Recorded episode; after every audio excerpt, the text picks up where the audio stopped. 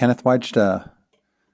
I'm a professional photographer here in Colorado. Welcome to another one of my morning daily photography blog podcasts.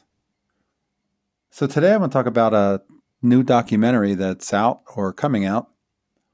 It might be on Netflix eventually. It's called Jay Myself. And Jay Mizell, who the documentary is about, it's the story of a photographer, pretty well-known photographer, and it's about his home and his studio. See, in nineteen sixty-six, he spent a whopping one hundred six thousand dollars for a thirty-five thousand square foot, six-story building with seventy-two rooms in New York City.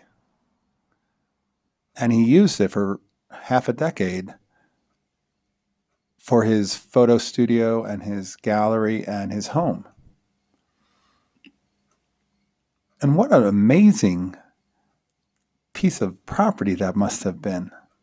And he just sold it for fifty-five million dollars. And it's just such a remarkable space to have for your creativity that he had. So I'm looking forward to seeing it. And I have a book by Jay Mizell. It's called Jay Mizell's New York. It's funny what you can find sometimes. I was at a local thrift store in Boulder, and that book was inside the thrift store bookshelf for four dollars, so I picked it up.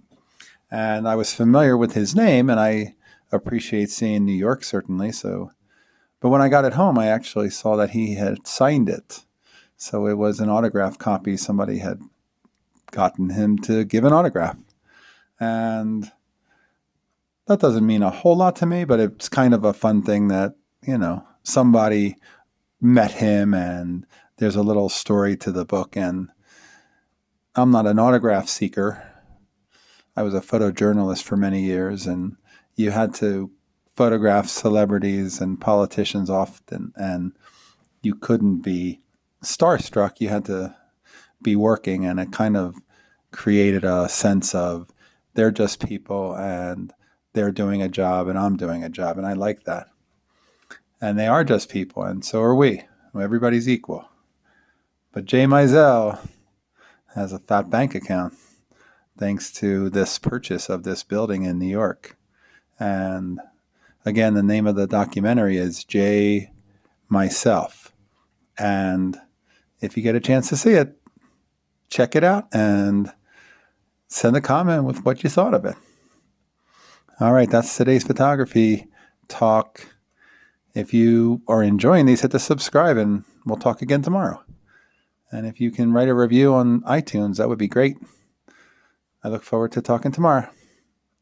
Here's to good light.